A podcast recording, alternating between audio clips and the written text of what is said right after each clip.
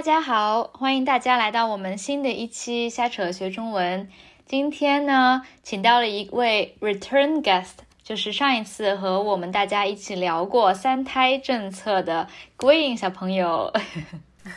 大家好，我是 Green，我又回来了，就很高兴能够再参加嗯九安的这个节目，我是他的死忠粉。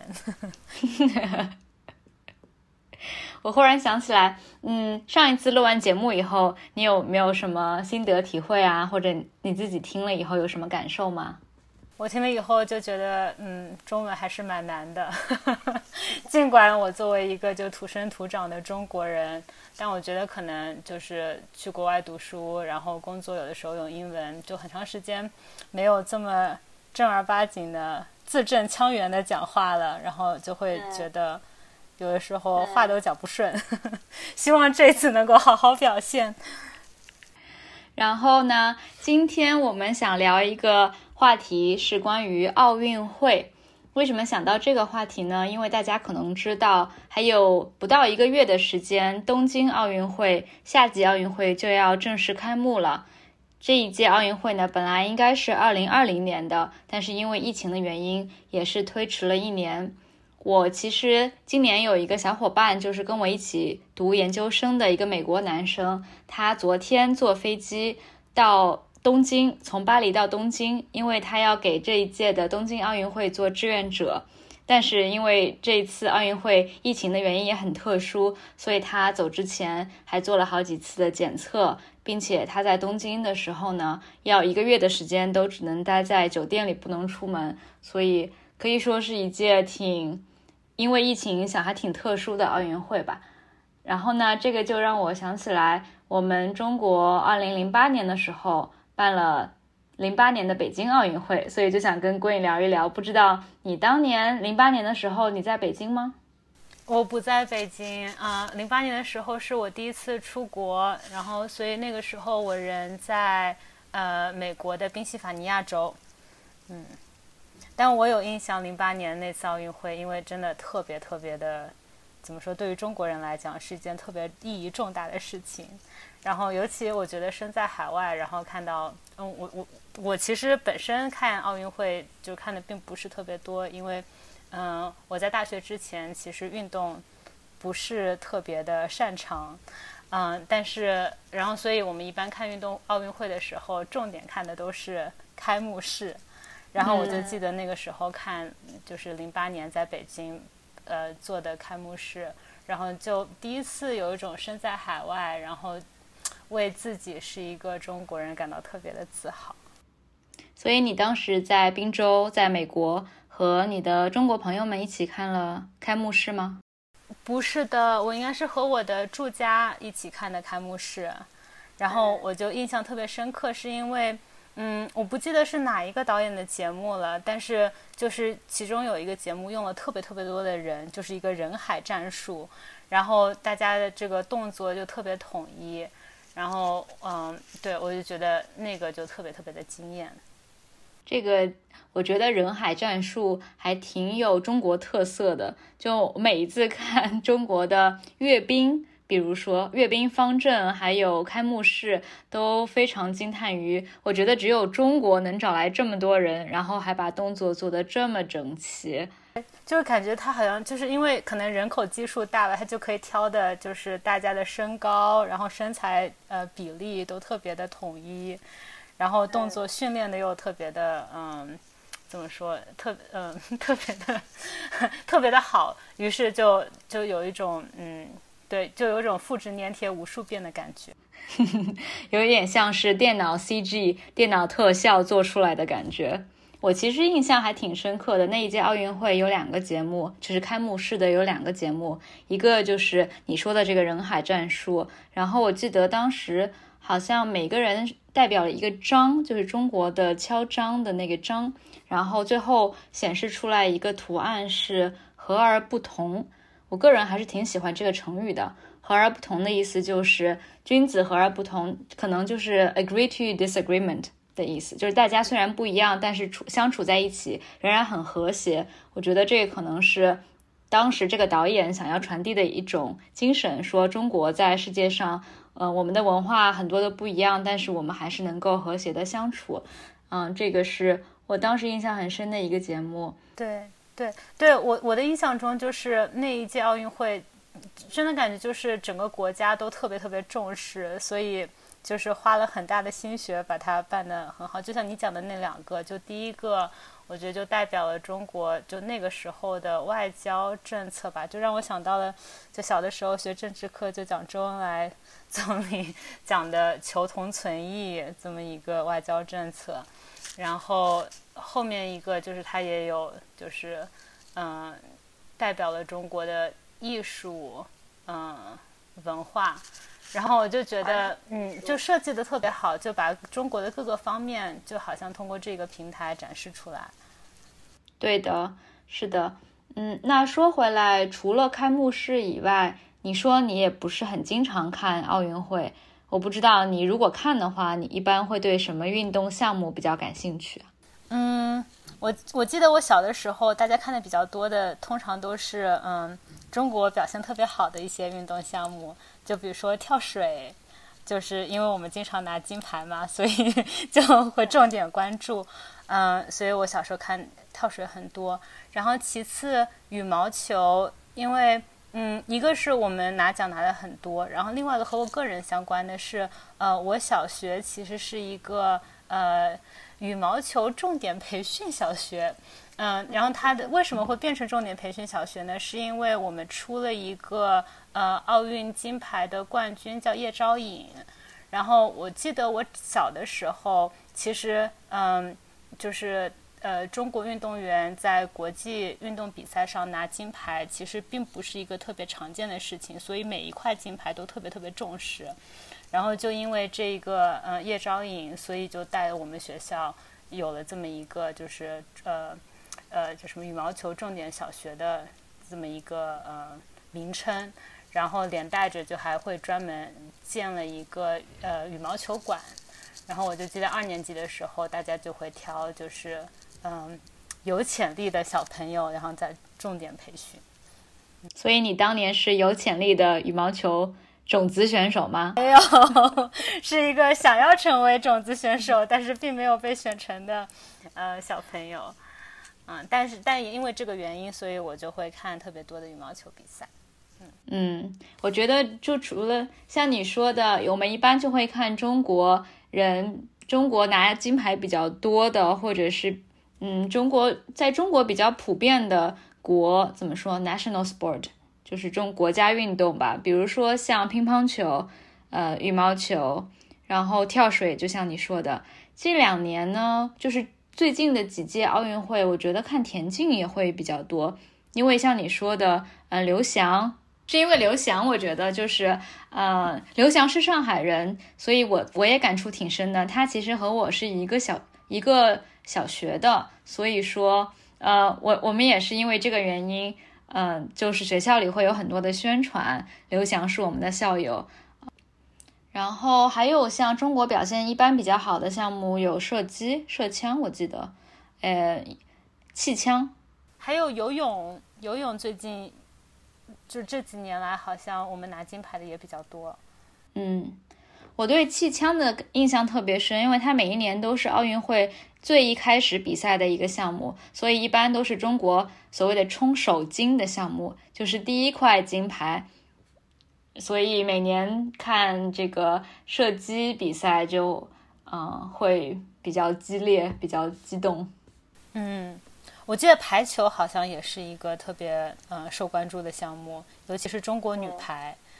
对，对的。中国女足，中国中国其实还挺有意思的，因为中国的男足男男子足球水平就真的不怎么样，但是男子的排球也不是很有名，所以说在排球和足球上面都是中国的女子女队表现比较好。对对对对，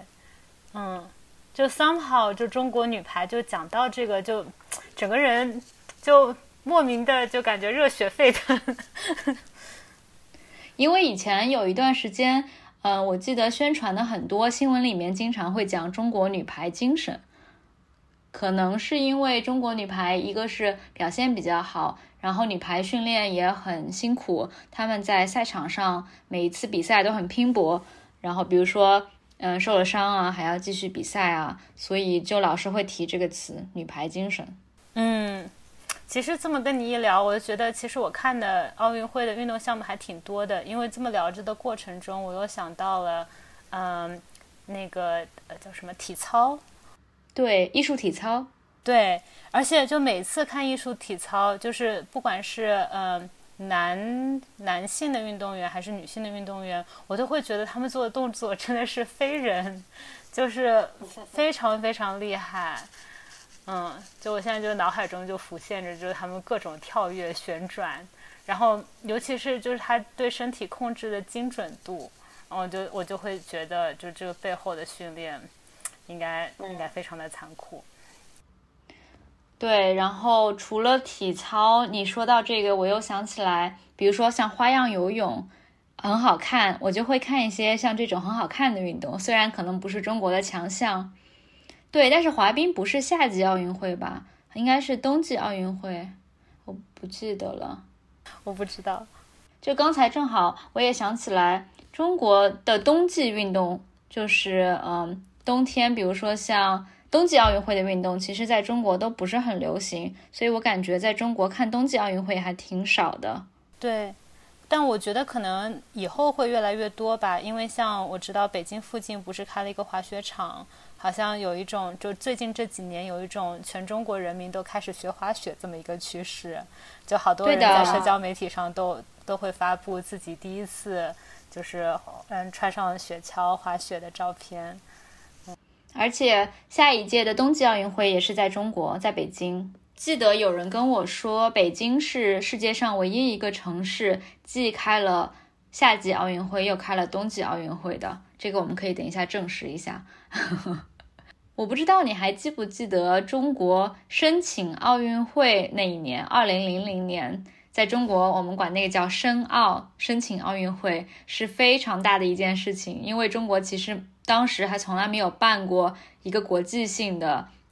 这么大的赛事，所以说是中国走进国际舞台吧，走上国际舞台的一个非常重要的一步。对对对，我有印象，我就记得就是那个时候中国申奥成功，就感觉好像是每一个人都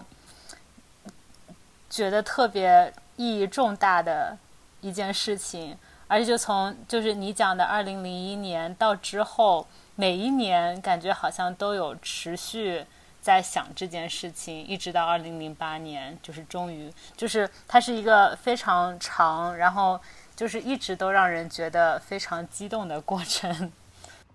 我觉得可能外国朋友都不会很理解为什么我们对申奥这么的执着。我觉得可能在国外都不会都不知道申奥这个过程是什么样的，就知嗯就。后来才知道，看新闻可能你知道说啊，我们国家要办奥运会了，但是说会在这个城市，而不是那个城市。对的，但是我记得零零年的时候我才八岁嘛，所以其实我当时也不是很懂，但我已经知道申奥是很重要的一件事情。然后我记得特别清楚，我特别可爱，那个时候我还折了千纸鹤，我就会许愿中国申奥成功。呃，哎，对，千纸鹤这个词也要解释一下，它是一种折纸艺术，其实是一个日本的词语吧，意思就是把一小块方纸，彩色的方纸，把它折成一只鸟的样子。然后呢，在日本或者在中国的文化里面，千纸鹤是用来许愿的一种方法。所以呢，我当时可能有折了一百只千纸鹤。就是为了希望八岁的我希望中国申奥成功，我的心是多么的虔诚。对啊，太感动了，九安。然后就幸幸亏有你，托你的福，托你千纸鹤的福，然后中国申奥就真的成功了。而且我记得那次已经不是第一次成呃第一次申奥了，就它为什么特别重大，是因为我们其实尝试了几次吧。然后终于在零零年、零一年的时候成功了。嗯，对，其实现在的中国，可能大家二零二零、二零二一年的中国已经是，比如说世界上公认的非常非常重要的一个国家。但是在二零零零年的时候，就并不是这样的，所以当时觉得说中国能不能有实力办好一届奥运会？中国能不能当时是举全国之力来筹集资金啊，然后来建造场馆，以及包括安保、天气等等，中国能不能办好国际性的赛事？在零零年的时候，并不是很确定的一件事情。然后我觉得。嗯，零八年办完以后，二零一零年在中国上海办了世博会，在那之后呢，就觉得好像哎，这些事情都很很很稀松平常。嗯嗯，是的，对，因为记得那个时候，嗯，我我我现在看了一下资料，就是其实我们最开始申办了二零零零年的第二十七届奥运会，但是输给了澳大利亚的悉尼。然后第二次申办零八年的夏季奥运会的时候，北京才成功当选，所以也算是嗯第二次尝试才成功，所以就特别的有意义。嗯，可以说是，我觉得像在中国在奥运会上得金牌是一件特别嗯怎么说呢为国争光的事情，就是一切都是跟国家联系在一起的，它其实已经不是是不是。个人的事情是超越个人的国家荣誉。对我记得小的时候，我们看奥运会就特别喜欢刷那个奖牌的数量，就是尽管有的时候你甚至都没有看那个运动，但是你就会想要看就是那个排行榜，然后看现在中国有几，就我们会关注两个，一个是金牌的数量，还有一个是总奖牌数，就是包括金牌在内的银牌、铜牌，然后这个排行榜就每天都会变化，然后就这就是一件特别大的事情。然后我记得，嗯，反正小的时候，嗯，就是中国的金牌数量通常会比较高，呃，有的时候会是世界第一吧。然后，但是总奖牌数永远都一直都落后于美国，直到最近的几届。嗯，我刚刚查了一下。二零零八年的这一届奥运会，中国的金牌是四十八块，美国是三十六块，所以我们金牌数是第一名，但是奖牌数是比美国少。对，就是像你说的。但我记得这个四十，我们中国金牌数第一名也是